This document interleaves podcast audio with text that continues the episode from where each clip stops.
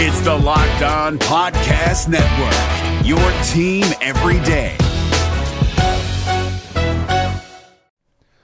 The Locked On NBA Fantasy Minute is presented by PrizePicks. PrizePicks is the most fun you can have playing daily fantasy basketball and winning up to 25 times your money. Go to prizepicks.com slash locked on NBA and use the code locked on NBA for a first deposit match up to $100. We are very much in the thick of the fantasy basketball playoffs. You might be starting it this week, you might be already in it, it might be a week away. And at this point of the year, with only five weeks left in the entire regular season, playing the schedule is the most important thing. So this week, the Minnesota Timberwolves and the Los Angeles Lakers play two games only. So any fringe players you have from those teams, even guys, yes, like Kyle Anderson replacing Karl Anthony Towns, that's not worth it with two games on. You need to be stacking extra games and you need to be looking at the teams with four games. You need to be looking at teams with games early in the week and then switching them out for teams with more games later in the week. Get more games in, play the schedule, be cutthroat with injuries, and get players in to get yourself success for fantasy basketball. Jackson Gatlin here, host of the Monday edition Locked On NBA podcast. Every Monday, I cover the three biggest stories in the NBA with the local experts from Locked On. It's an awesome recap of the weekend of the NBA and a look at what's ahead. Mark your calendars on Monday to join me for Locked On NBA podcast, available on YouTube and wherever you get your podcasts.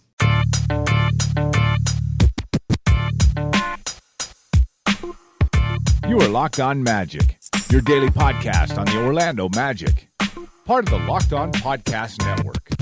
Your team every day. And you are indeed locked on magic. Today is June 6, 2018. My name is Philip Rossman-Reich. I'm the expert and site editor over at OrlandoMagicDaily.com. Of course, you can follow me on Twitter at PhilipRR underscore OMD. And of course, subscribe to the podcast on iTunes, Stitcher, TuneIn, all the fun places to download podcasts to your podcast enabled listening device. NBA Finals Game 3 is tonight at 9. We'll talk all about that on tomorrow's episode. But today I wanted to talk a little bit about culture building. It's obviously something I've talked a lot about on this podcast, uh, especially when it concerns the Magic. And uh, one of our staff writers on or, at Orlando Magic Daily uh, knows a little bit something about culture building because another team that he writes about and follows is it probably has one of the best cultures in the NHL, I would say, or at least one of the more consistent team performances in the NHL. So we're bringing in here Orlando Magic Daily's Zach Bethel. He also writes for the Tampa Bay Lightning blog Raw Charge. Zach, how you doing today?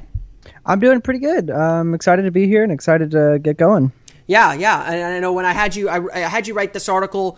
Um, just you know, because I, I, I follow the Lightning. I mean, I'm uh, unlike some Orlando residents. I think um, I follow the Lightning, and, and what they've really done over the last few, probably what five or six years, um, mm-hmm. has been really impressive. It's it's been super consistent. They've they had one trip to the Stanley Cup final. They've been to the conference finals several times. Uh, for those that may not be familiar, um, what what is it like being a Tampa Bay Lightning fan these days? it's pretty nice because as far as you know Central Florida sports goes, I'm kind of a fan of just all the pro teams in Central Florida. So usually that life can be pretty sad. but thankfully have the Lightning to satisfy all my postseason wants, I suppose. yeah, and, and obviously they, they made it to the Eastern Conference Finals this year. Unfortunately, fell short against the Washington Capitals mm-hmm. in seven games. Uh, but you know, even though uh, you know, even though I think everyone considered the Lightning favorites to win the Stanley Cup, it, you know, hockey's hard. It's hard to win a Stanley Cup in, yeah. in hockey, uh, yep. just because uh, I'm still amazed that that they play an 82 game schedule uh, mm-hmm. with with the physical toll that they have to take in that sport. Um, still considered a successful season. It's how, how many? How, how, often have they been to the conference finals lately? Well, this is the uh, three out of the last four years. I think they're in the Eastern Conference. Um, they missed out on the playoffs last year. Just kind of an odd season. Nothing was really clicking. There's some uh, major injuries here and there. Um, but before that, they lost to the Penguins, um, who eventually won. Uh, the year before that, I think, was when we played Chicago um, in the Stanley Cup, and I think before that was the Bruins we lost, and maybe so, a couple yeah. game seven. Yeah, so yeah, I mean, they've just been knocking on the door the last couple of years. They just can't quite get there and grab that title. Yeah, and, and obviously the I mean the Lightning. For those that may not know, the Lightning have won a Stanley Cup before, and, and it's you know I think it's it, it, their story is is so interesting to me because. Mm-hmm. Tampa is not a typical hockey market. I would say Florida. Florida. Yeah. You don't think Florida and hockey together, and yet you know, I, you know, I, I work uh, my day job. I work at a news station. We do some Tampa stuff, and the Lightning are everywhere. Like it, it, mm-hmm. it's it's really amazing how they've captured that city's attention, and, and to me, that speaks to a, a really big belief in in the franchise's culture, in the franchise's ability to build, and of course the results on the ice matter too. I mean, you're mm-hmm. you're rarely going to see a team fill a stadium and, and, capture the heart of a city if they're getting you know beat if they're not even making the playoffs every year. So that obviously results matter, but um, tell us a little bit about the story. Like, where did this story, this this run for the Tampa Bay Lightning begin, and is it really about that change in that change in culture or, or whatever you want to call it? Yeah, well, it's funny you mentioned uh, when you're in Tampa, it is just all over the place, um, and it's it's kind of funny because you would imagine maybe if you're not from there or go there often, you would think to see maybe Buccaneers stuff all over the place or Rays or whatever you have you. But um, yeah, the, the, the town just eats it up, and it's it's quite a fun time being a fan because you it, it, being a non-traditional market, it's just kind of its own niche, and so it's pretty fun. Um, I, am sure if you know if you're an NHL fan, you might have saw Nashville's run last year, and seeing Nashville on the national stage uh, with all this country music and stuff. Like it's pretty neat to see just not hockey, not traditional hockey markets thriving in their own unique ways. I mean, I remember. So, I remember people going crazy when Carolina fans were tailgating outside the Stanley Cup final. mm-hmm. Yeah. Like like everyone brings their own twist to this thing. Yeah, for sure. Um, so it's pretty neat, especially for Tampa. Um, some people call it Hockey Paradise, Hockey Bay. It's all there. Um, and so when really the the restart, the re revamping of the franchise, I guess, is kind of about six years ago. Uh, Jeff Vinik took over, um, and yeah, that's that's really the genesis of of what we're seeing culminate now. Um, and I mean, you look at just the last five years, the same GM, same head coach. Um, so he was able to come in and establish an incredible foundation with his personnel, and then from th- then on have had a lot of staying power, and it's just kind of worked out since. Yeah, uh, I mean, obvi- I mean, for those that don't know, Tampa did win a Stanley Cup. I think it was what 2004, 2003. Uh, um, yep, that season. Yeah. Um, it, so it, it wasn't like they hadn't experienced success before, but there's this this long, not long, but there was this this sizable down period where mm-hmm. yeah the, the, team was kind of in and out. I mean, they still had some of the remnants of those championship teams: Vincent Lecavalier, Martin St. Louis. Um, they did get lucky; they did get the top pick in Steven Stamkos one year, and, and he's obviously mm-hmm. a huge, uh, one of the best players in the entire league. But um, it didn't seem that long ago that that Stamkos was going to be on his way out. That he was kind of a, you know like so many other players in the NBA the yeah. disgruntled star trying to get out of the bad situation. So, what exactly did that new that new management, that new ownership do? Mm-hmm. You know, uh, stability matters, but what did they do to to, to kind of turn that around? Yeah, well, so you have the you have the Stanley Cup win 2003 2004, and that was kind of a team that was people were buying, but maybe not as a actual legit contender. Um, so you know, great story. Them Southern hockey team winning the cup. Um, the next two years or so, um, made the postseason, um, but there's a little bit of writing on the wall. And management, as far as the um, ownership goes, I think at the end of 2007, maybe I think they tried selling the team and it didn't go through or something like that. And then I think they did, in fact, sell the team in 2008. Uh, but during that time, there was um, John Tortorella, uh, the head coach. He was um, de- he departed at that time. There's a decent amount of stars that kind of depart departed around that time that were obviously a huge makeup of the Stanley Cup team. So it was kind of unfortunate because it's like you're seeing all this fan favorite players and personnel and they're leaving. So that that kind of was a struggle. Um, and then of course I think they they don't break over 500 for the next like three years or something like that. Um, so they're struggling to sell tickets and this and that, but when Jeff Vinik did uh, obtain the team, he did have Steven Stamkos and Victor Hedman, which are, I mean, the two, uh, arguably two of the most instrumental players on the team now, um, and two of the best at their position in the league. Um, and then you tack on an incredible goaltender in Andrei Vasilevskiy, um, Nikita Kucherov, who great forward, almost, in my opinion, should have finished top five in MVP voting. I thought he got shortchanged of that. Um, but when Vinik came in, he, he did have those two stars that he was sort of able to like, all right, well, here's our diamond in the rough. Um, and he I was reading an interview with him. I think it might have been Sports Illustrated. He kind of talked about why he sort of chose Tampa because I, I, if my understanding, he was sort of raised a Bruins fan and had lived in Boston or some time. But you're saying it wasn't exactly his dream ever to own that team. Um, so he was so he found himself at Tampa because he he thought there was a lot of potential in the area with um, just I mean it's a huge sports market obviously, um, and there's there's so many people from so many different places and stuff like that. It's it's sort of like when they were debating on putting a team in Vegas, I was like that's just a no brainer because you're gonna have so many people just as far as tourists go. So. Um, I mean, you look at the Magic. There, I, there's got to be a decent amount of tourists just at games and stuff, I mean, and that's yeah, a, that's I mean, a most, in itself. Most, I mean, most Magic. I mean, most people, even even people in Orlando that I talk to, and I say the Magic finished. I think it was 16th in attend in total attendance this year. Yep. Mhm, Um, they like they that. had an average of more than I mean, at least announced attendance. Um, they had an average of more than 90% capacity, which for a 25 win team, a team that hasn't competed in six years, is incredible. Yeah. And I think, I mean, I think some fans are annoyed by this, and, and I think it's that's that's fair. Um, but the, the Magic as an organization do an incredible job selling the team to tourists and, and keep that building full. And you know, I, I've I've kind of often told people that that kind of laugh at me when I say this. I'm like, look, Magic fandom is pretty healthy. When this team gets good again, fans are going to respond. It, like everyone's just hungry for a good team. I mean, team won 29 games two years ago. C- Clearly didn't maybe didn't have a better team this year. Sold out opening night against Miami, and maybe that was mm-hmm. Miami, but. Mm-hmm. But I mean, the number of sellouts that they had this year, like I remember I'd be looking around the stadium on like a random Wednesday against even like Sacramento or against a team that didn't have star power. And I'd be like, this building's kind of full. Like it's not sold out, like definitely not sold out, but a lot more people than you would expect. And so, you know, attacking that tourist market, I mean, it's a business too. You got to sell what you can sell.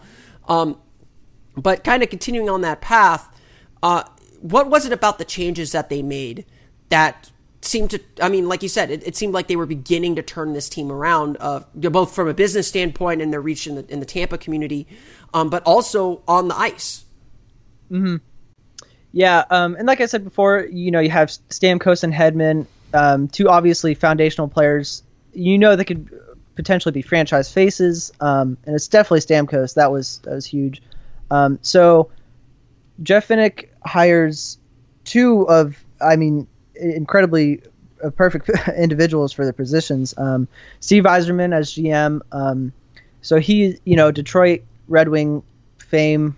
Uh, he's a legend there.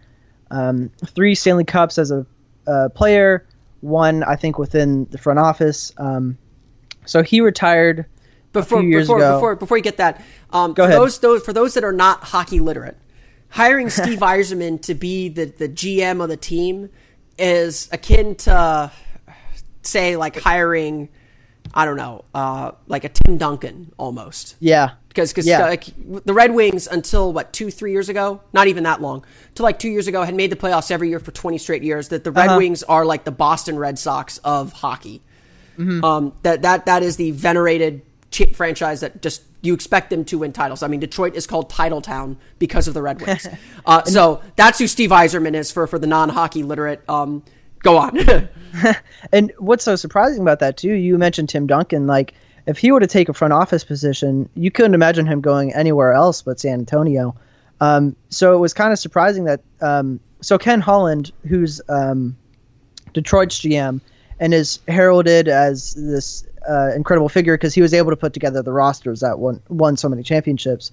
Um, and it was surprising that they were able to get Yzerman to the Bolts because it was kind of seeing as okay, Holland might retire, um, and Yzerman had taken uh, a space as assistant and stuff like that. You, there was kind of that succession there, so it was incredible that we were able to tack him on as head GM. Uh, and there might have been, I don't know if there was contract issues or something. I, I, can't quite recall, but that that was, I mean, as far as acquisitions go, and just for that important of a position, that's kind of just as best best as it gets, really. The NBA playoffs are right around the corner, and Locked On NBA is here daily to keep you caught up with all the late season drama. Every Monday, Jackson Gatlin rounds up the three biggest stories around the league, helping to break down the NBA playoffs. Mark your calendars to listen to Locked On NBA every Monday to be up to date. Locked On NBA, Available on YouTube and wherever you get podcasts. Part of the Locked On Podcast Network. Your team every day.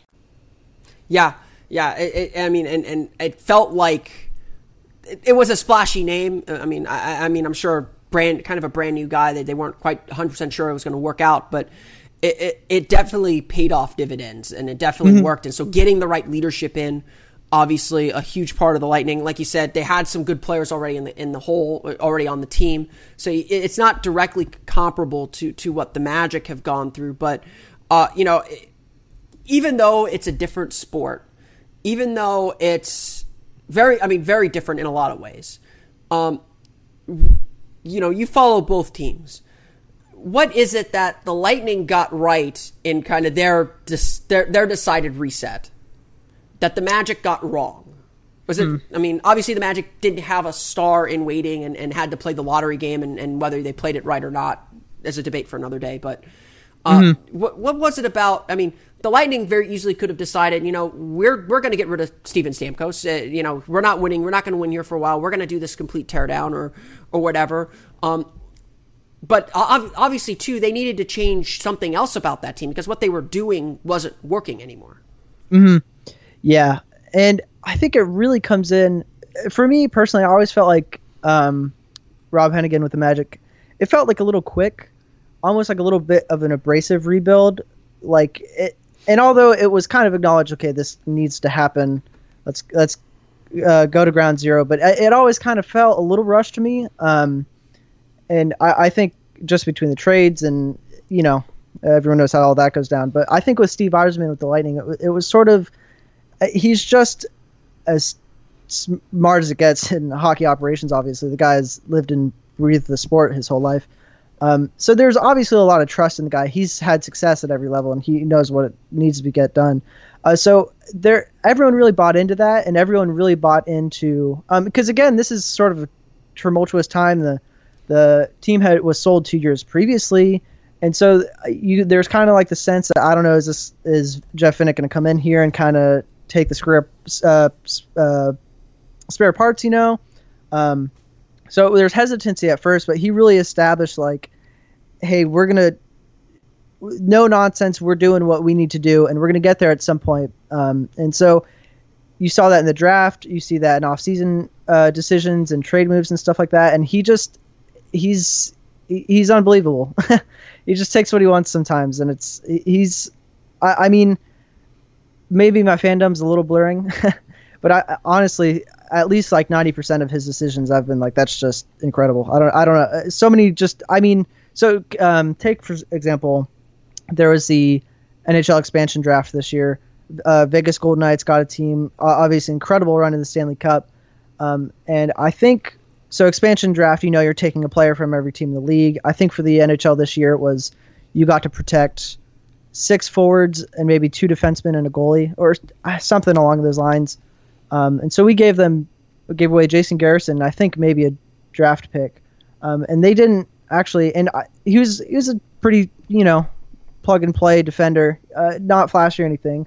Um, and he they didn't end up even using him in their run. So it's kind of funny that he was like, well, we have this piece and we don't quite need it, and it's it's incredible that Vegas didn't even need that piece either. So he's just always on the better end of the deal, really. Yeah, it, it always seems like it, it does come down to making that right decision with personnel. I mean, it, it, mm-hmm. at the end of the day, it's a person. It's all about personnel. It's. I mean, you, you, you could co- you could have the great greatest coach in the world.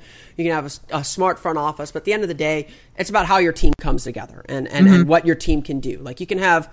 You know, like I, I think a lot of people, even with this Magic team, uh, is a great example. A lot of people entering the season this year kind of said the Magic were probably too good to tank, but not good enough to actually challenge for a playoff. And and yeah, you know, I I, I don't know how. I mean, I'm sure you have your own opinions on the players, but like I think a lot of the Magic players are good players, and and uh, I think honestly one of the great contradictions of this year was just how good a lot of them played individually. But mm-hmm. as a unit, yeah. they just aren't good enough. They they're missing that last piece, and, and that's I think one of the big things a lot of people are talking about with the draft and finding that right chemistry and picking the right guys, whether it's through the draft. I mean, they had what they had Ben Bishop for a long time, and and he was a fantastic goalie and, and got them Yeah. to the uh, got them to the Stanley Cup final, to the Eastern Conference Finals a, a year after that, I think. Um, but they knew they had Andrei Vasilevskiy behind them, and then they put and they took a gamble, I think, letting Bishop go and picking Vasilevsky, and that turned out to be a great move. Um, Yeah, so you need you need to make these good decisions, and, and obviously some. I mean, not all of it's luck. It's it's it's being shrewd and, and smart with with the assets that you have available to you, whether it's through the draft or free agency or or, or on on the roster in your minor league system.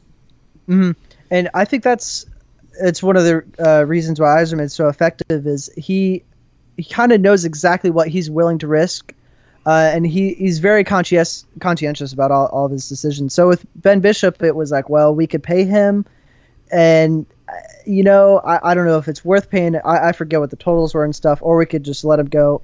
He eventually has found himself at uh, Dallas.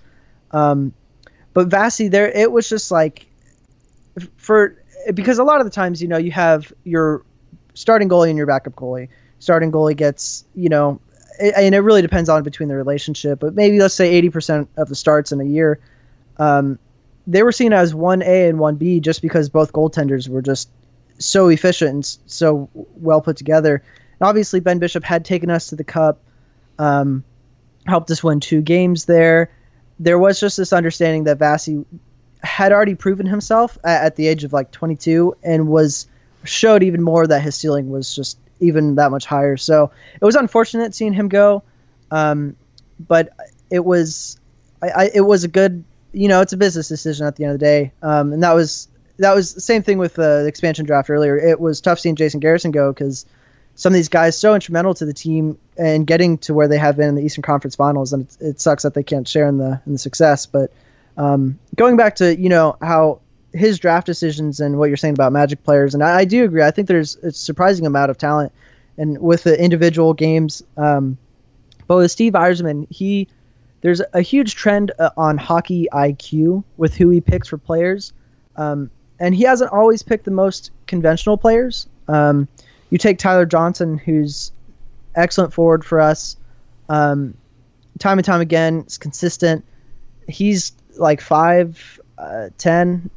I don't know. He's like 100, and probably barely breaking 180 pounds. He, he can't be very big. Um, I don't. he wasn't drafted, um, and that's a cool story in itself. Uh, but he found a guy, and he was like, I, I undrafted rookie is for him to go and do what he's done for the team is is pretty stellar. Um, and so he saw that this guy he obviously has hockey smarts, and he and he's got the determination. So I think hockey IQ has been. You look at generally the team, and just all these guys can read the the the uh, ice so well, uh, read what's going on, understanding, and uh, uh, obviously among having fantastic footwork and puck handling skills and whatnot. So I think it'll be interesting to see where the Magic go as far as just basketball IQ and understanding the game. Um, at least with this personality, it, it should be fun. And I mean, we'll see if the front office kind of how they go about with their decision making. Um, but there's always upside and and smarts, I guess.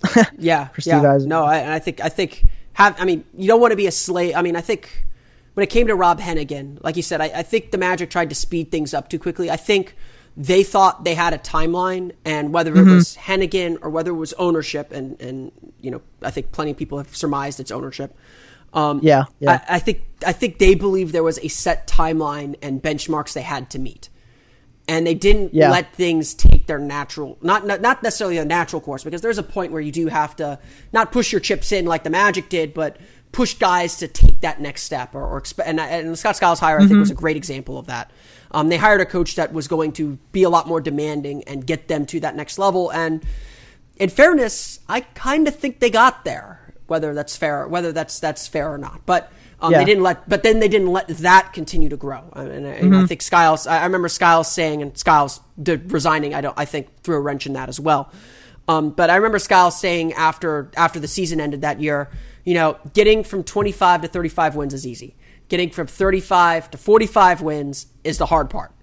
And I think that's that's kind of where the Magic got both stalled out. Obviously, they stalled out because they're they're back down into the 20s again. Um, but but that's where they got antsy and didn't didn't trust their process, uh, so to speak. Um, Yeah. that, that, that phrase that phrase actually does mean something, guys. Um, it's not just a catchy slogan.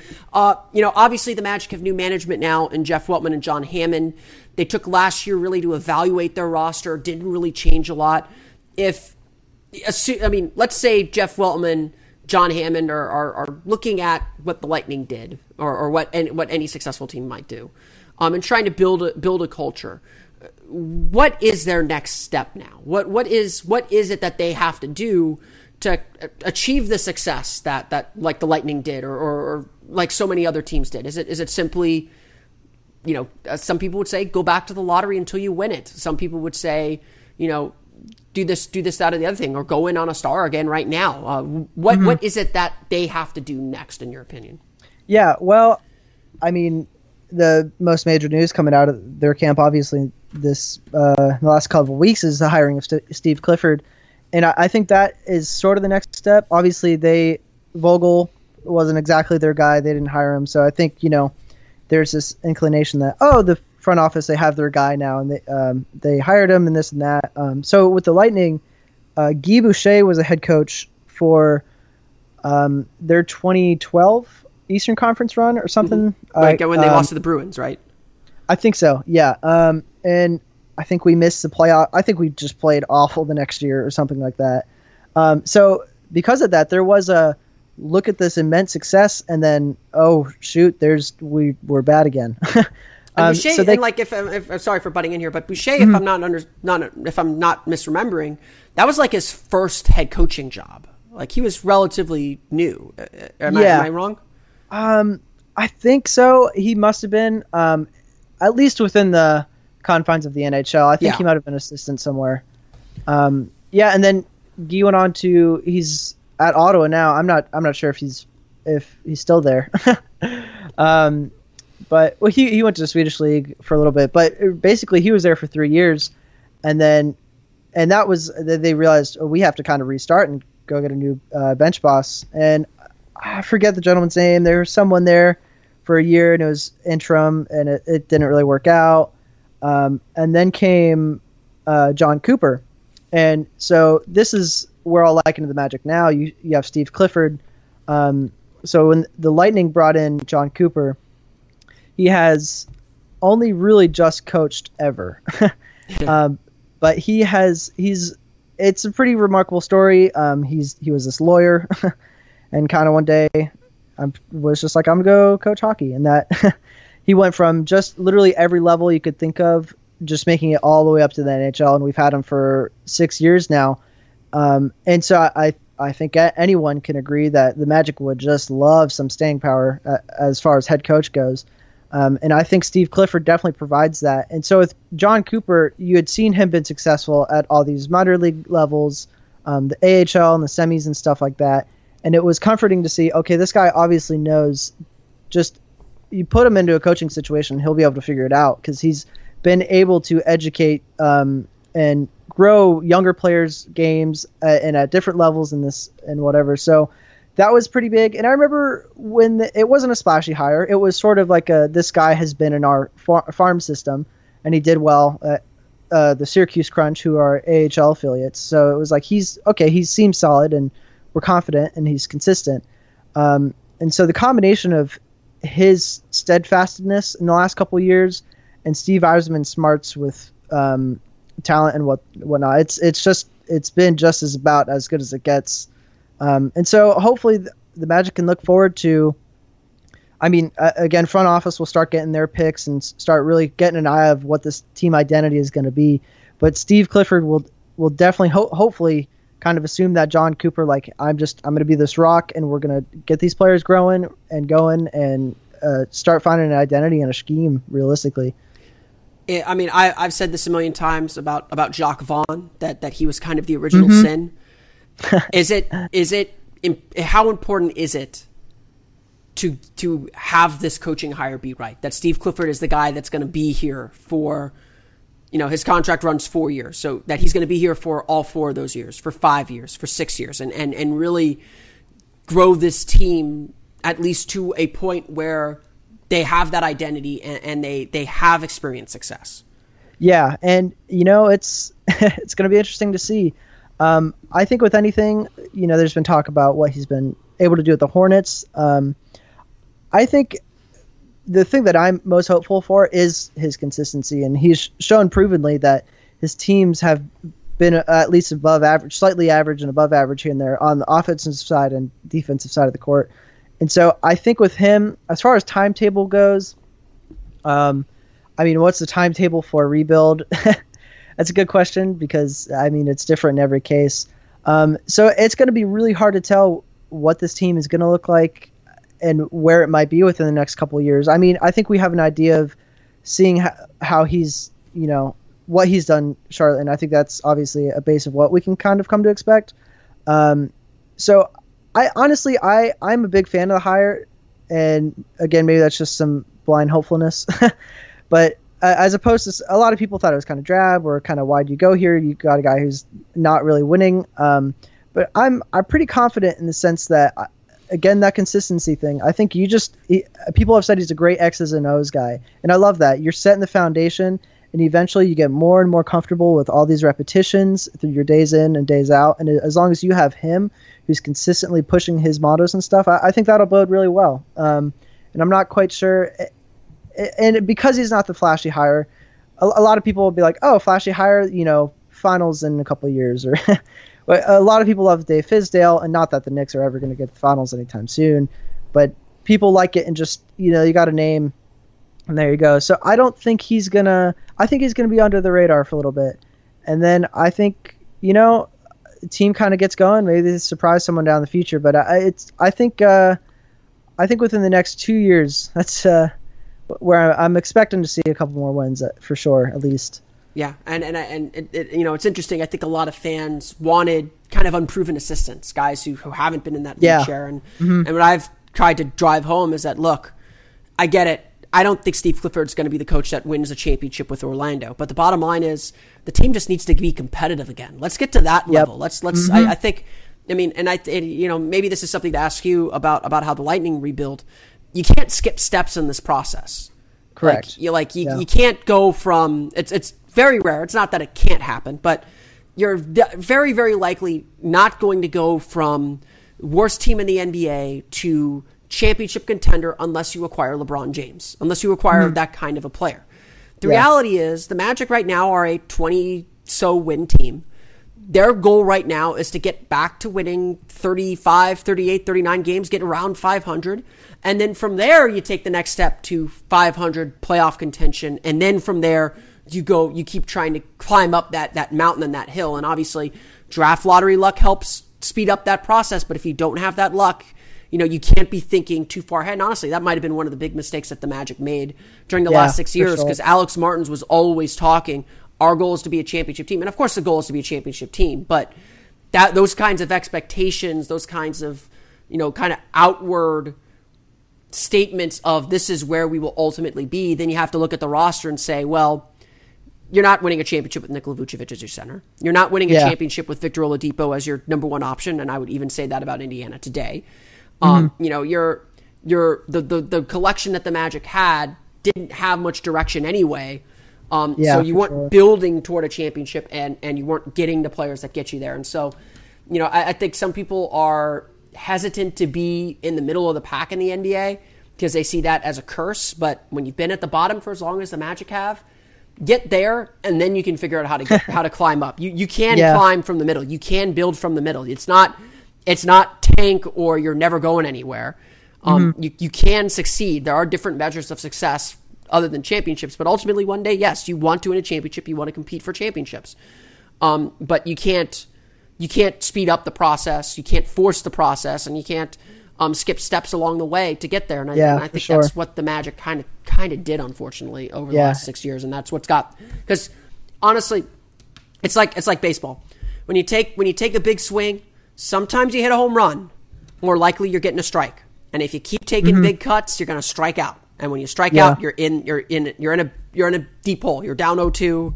I don't know baseball well enough to say that, but down 0-2, it's it's tougher to find pitches to hit when you're down when you're when you're down in the count 0-2. Mm-hmm. Um, and and I think that's that's kind of where the Magic found themselves. The NBA playoffs are right around the corner, and Locked On NBA is here daily to keep you caught up with all the late season drama.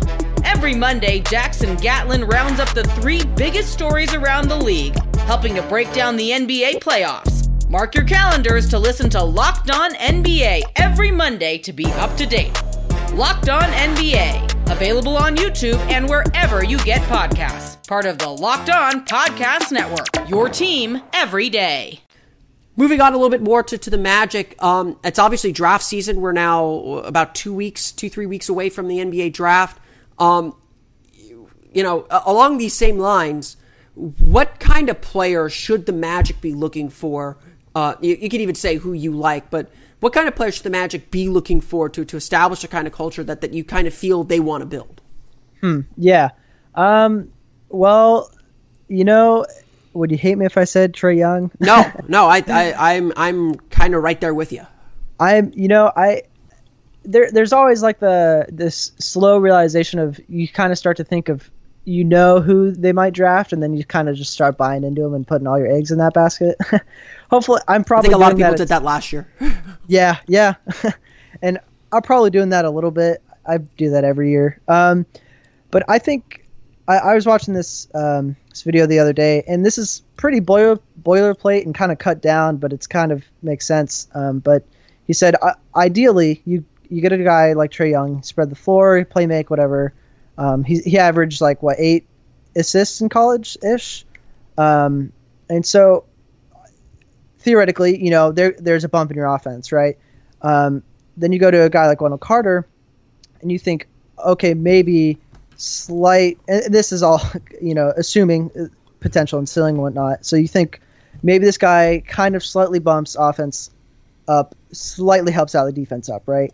Um, then you take a guy like Mo Bamba, and maybe he's the polar opposite of Trae, and he only escalates your defense if he doesn't ever find his offensive game. So, in a really pro- probably too rudimentary, simple way of putting it, that um, I, I, guess then it kind of depends on uh, of those three guys, and really Mo, Mo's probably going to go a little earlier. Um, I mean, real realistically, it's just kind of looking like Wendell Carter and Trae Young.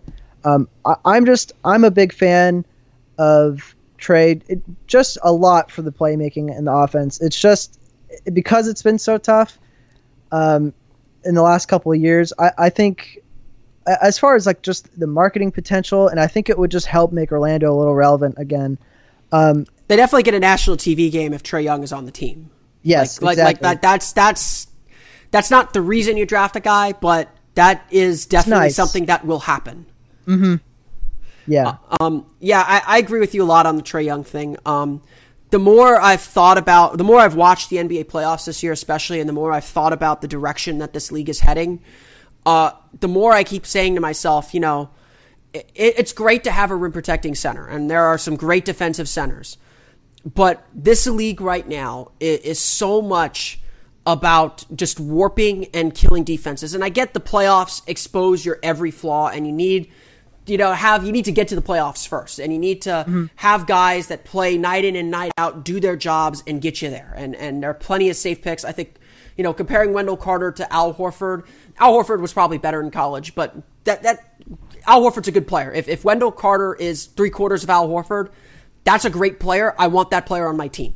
Yeah uh, yeah but, for sure. but I, I i think that that's not a player you build a team around. And i think Mm-hmm. The one thing that the Magic still miss is that one guy you build around. Um, yeah, they didn't think sure. it was Victor Oladipo a few years ago. Uh, whether that was right or wrong, at the time it it didn't feel like it was completely off base because he was coming off the bench that year and wasn't quite the player that he is. He wasn't anywhere near the player that he is today. Mm-hmm. Yeah. Um, but I, I, keep looking at it and, and seeing centers just get played off the court. That, that that they're not even relevant in the playoffs anymore. And again, again, I just I know I just had a big screed about not skipping steps, but you watch that and it's like, okay, you're gonna spend this high value asset.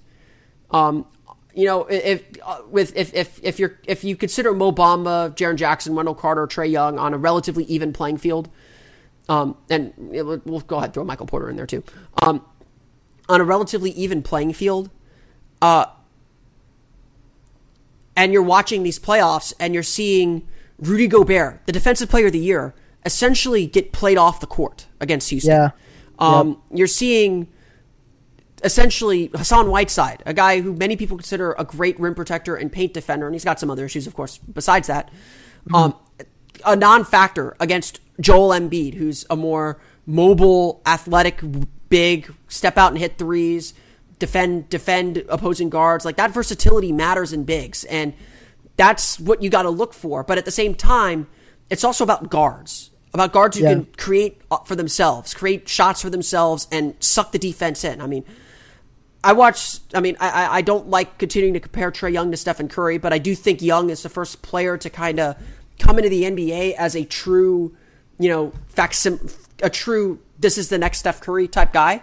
Yeah, yeah. Um, for at. Oklahoma, I've never, I have not, I, I had not seen a guy warp a defense the way that Trae Young warped defenses. like he just, like everyone, all five players are staring directly at him.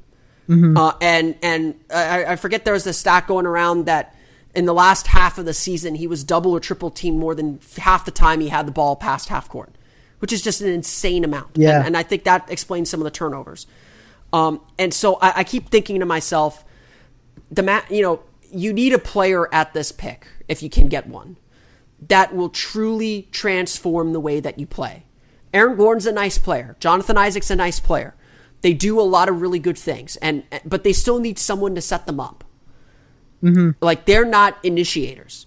Trae Young is an initiator, and I think that I think he fits what the Magic have already and what they want to build with. I think that you can find. I mean, Khem Birch is a perfectly acceptable and good center to have that can Yeah. defend the rim, defend players on the perimeter. So I don't know if that's as big of a need as people think it is. Um, it- obviously, if you can get a better version, or I mean, I, I don't think if, if you think that if you don't believe in Trae Young, then you shouldn't draft him. If the Magic conclude, I mean, I conclude that I think Trae Young is a very, very good player. I was talking with someone today about him. Um, he's along the Damian Lillard, Kemba Walker spectrum. Um, Yeah, I like could agree like with that. like if, if if he reaches just that level, that's that's really good. um, Mm-hmm. Yeah. I, I mean, just because he doesn't become Steph Curry, Steve Nash like he wants to, doesn't mean he can't be Kemba Walker, Damian Lillard, which would be really good. Mm-hmm. Um, and so, uh, like I, I I was in a mock draft. I don't know if it, it, won't be published by the time this air this air. So preview to to that. I was in a mock draft and I had Mo Bamba and Trae Young left to me. And I thought about. I, I mean, I kept thinking about it. Um, I like Mo Bamba a lot, but I took Trae Young yeah. because I, I felt like the Magic needed that kind of push offensively, and they can cover for him defensively. He's going to struggle defensively. I, I don't think anyone's getting around that. But I, but Steph Curry ain't the best defender either. Certainly not when he entered the, the league. Um, Yeah, yeah. and so I, I just I felt like I just feel like Young has that transformative quality about him, and that that's why I, I lean toward Young at the moment. Uh, that that could change, um, but um, I, I I'm I don't know about you, but I really like the Magic's options at six, regardless of, of who they end up taking. Yeah, no, for sure. And I, I, I'm, I totally agree with you because if you're looking at, you know, future team identity and what you're trying to accomplish with this team, if you just look at the player personnel now, it just makes more sense. Because, you know, like you said, we love Aaron Gordon, but he's just not really the guy, and it's he's kind of trying to be the guy, and it's just not quite working out. And I think he would become a better player if you open up with Trae there. I, Yep. I think I just the whole floor, just I think. I, It gives, it just it gives everyone more, space. Yeah, he Yeah. just. I mean, like I said, he he warps defenses because he's really. I mean, he's a. I mean, I, I think I've been trying very very hard, and I've probably been failing at this. In this draft process, I, I want to talk more about what guys can do rather than what they can't do because it's easy to say what they can't do. Yeah. And there are plenty of things that I worry about with Trae Young. The turnovers are a concern, not as much because I think he was doubled a lot more than would be normal in the NBA. Um, I think Young struggles struggled a little bit to finish at the rim, which is which is definitely a concern. Uh, and uh, you know, my pet peeve of all pet peeves, I'm a lefty, and so I get annoyed when players can't go left, um, even though that's not their dominant hand, uh, and I can't go right. So I'm you know throwing bricks in glass houses. Um, but uh, so if you ever play me on the court, uh, play me on a basketball court, I can't, I don't go right. Just force me right, and you'll beat me. I'm constantly trying to get back to my left hand. Um, Trae Young does not go to his left at all. Like he, like it, it, it once you see it, you can't unsee it, and it, and it, and it annoys you. But that doesn't mean he can't develop it. That doesn't mean he can't get better at it. And what he does do is he's really gifted passer. Like I don't think we talk Yeah, about how good his passing is enough. I think his shooting covers up how good his passing is. Um, he is a great shooter. He is, uh, you know, Steph Curry range shooter. Um, he's a smart basketball player, and and I think it's it's easy to forget that because Yeah. of all the attention he's received, and and in this world, when you get a lot of attention, people are trying to poke holes in your balloon. Yeah, for sure. And what you said about passing, like uh, going back to Eric Gordon again, i mean, he, you know, he puts up 40 sometimes, he'll put up 16, and sometimes he has those games where he just puts up some really errant shots. And you got to He had the imagine that those shots. Yeah, exactly. And you, you imagine you take that away, and a lot of those errors, I mean, ideally w- would be decreased because he just has less opportunities to do that. So you open the space, you put in an excellent passer, and, and uh, foreseeably that he would be getting more open looks and being a, way more efficient. So I, I, I just think that's a win-win. You're untapping a lot of other players' potentials by instituting Trae Young at uh, Yeah. one. And I don't even think that gets into Evan Fournier, another guy who probably had the ball in his hands a little bit too much, who honestly worked his best, I thought, playing off of Victor Oladipo uh, and his Mm-hmm. drives and his his attacking, and and I think you get a lot more balance that way that way too. Um, uh, let's not make this all about Trae Young though. Um, outside of him, I mean, you know, I mean, you talked a little about Wendell Carter. Like, what is? I mean, what is the big thing coming out of this summer? Let's let let's let's let's let's pull the scope back that far. The draft, free agency, the coaching staff is obviously taken care of now. Um, what is the big thing the Magic need to accomplish this summer to make 2019 successful? Whether, however you want to define success, I don't think the Magic are thinking playoffs in 2019. But um, what is it? What is it that they need to accomplish this summer to, to kind of build that culture and establish what they want to establish this this year? Yeah, um, I think it's just setting the foundation of what this team wants to be and what what they want to look to be doing. Um, and I think it's it's a little too much to me to say, hey, we want to make this many wins this year, or um, have this many home wins, or making the playoffs. You know, probably not a foreseeable thing this year. Um, but just letting all the players be on the same basis, same idea, holding each other, everyone holding each other accountable, um, and just creating that that locker room mentality uh, of being a successful team. And I think it just really starts there. Um, so as far as you know, as far as acquisitions go with off season and with the draft and stuff, you know, I can't really imagine too many moves here and there. I mean, obviously the six uh, overall will, be huge, but I can't imagine too many other moves off of that that could be made that would really drastically change this team appearance right now. Um, so I think really now it's just it's up to the players and that they all understand this is this is the new guy with Clifford. This is the front office. You know that this is the guy they want, and now we're in the kind of the new era, and it's kind of now to put up or shut up, and let's get to the grind, I guess. yeah, it sounds like sounds like this is the year to, to, to set a standard and, and get the team uh, kind of back on uh, the right footing here. Um, Zach, uh, I want to thank you for coming on the show. Uh, where can Yeah. where can everyone find you on, on the interwebs? Uh, you can find me on Twitter at Bethel Hub. That's my handle.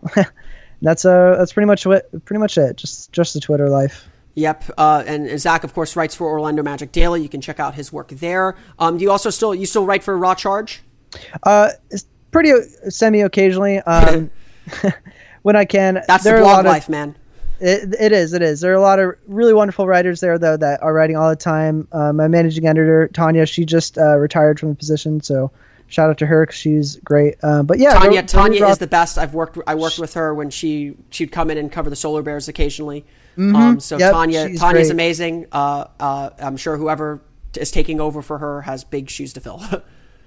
Hopefully, uh, yeah, my friend Alan. Hopefully, uh, he's the interim, I guess, currently, but depends on whether all the semantics, man, whether he can get it or not. But go read Raw Charge. Great stuff over there. yeah, if you if you want to learn more about the Tampa Bay Lightning, check out Raw Charge. Uh, I, I'm pretty sure they're the preeminent Lightning blog out there. I've, I follow them uh, occasionally when I need to, to get my Lightning fix. Um, hopefully, the Lightning will be coming back to Orlando. Um, I, I, I I'm a Lightning Yeah. fan. I got my Bolts jersey. Um, I was, you know, I'm I'm the kind of Lightning fan that was confused why fans were booing Martin St. Louis when he came in with the New York Rangers. Um, because I'm that far out of the loop. But uh, but I'd like to. I, I still don't get why the Lightning don't come to Orlando every few years for an exhibition game. I'm sure the Amway Center would love to have them. I'm sure the Yeah, Solar sure. Bears wouldn't mind having them. Um, and I also think the Solar Bears wouldn't mind being the Lightning's affiliate, but that's that's another question for another day. Um, but uh, uh, definitely check out Raw Charge uh, for your Lightning fix. Um, um, their off season's just getting started. The Stanley Cup final closing uh, or getting near its end. Washington Capitals up three one in the series. Do the Capitals close it out in Game Five? Um, no. No. Okay. This will let's go into six. The Washington, the Washington, you're you're you're killing those DC fans. You know that. I mean, they uh, they've gotten this far. They can they'll live with it. I don't know about that. I think they can they can taste it, and they, they don't want the rug pulled out from under them. But That's uh, true. Because what I mean, what other team? This is uh, the destiny of Vegas. I mean, I I wouldn't want to be up three one against Vegas. and and you, and and the memes. Oh oh the precious Oh, the memes. oh the memes precious are good. memes. um, but yeah, definitely. Uh, game game five of the Stanley Cup final is June seventh, so that is Friday night. For some reason, they decided to go up against the NBA Finals once again, but that's neither here nor there. Um, that's going to do it for me. You can, of course, subscribe to the podcast on iTunes, Stitcher, TuneIn, all the fun places you download podcasts to your podcast enabled listening device. Just search for Locked On Magic. You can find us on Twitter at Locked On Magic. So let's check out our website, lockedonmagic.com. For the latest on the Orlando Magic, check out OrlandoMagicDaily.com. Our draft profile series continues. I was at Kevin Knox's workout on Wednesday. I'll have a report on that up on site. Um, you can also check out uh, the, the site on Twitter at O Magic Daily. Follow me on Twitter at Philip R underscore OMD. And of course, the latest on the NBA Finals, check out Locked On Cavs, Locked On Warriors, and Locked On NBA. Those should be downloaded to your podcast enabled listening device every single day for the latest on the NBA Finals, along with, of course, Locked On Magic. But that's going to do it for me. For Zach, I've been Philip Rossman-Reich of Orlando Magic Daily and Locked On Magic. We'll see you all again next time for another episode of Locked On Magic. You are Locked On Magic, your daily Orlando Magic podcast, part of the Locked On Podcast Network. Your team every day.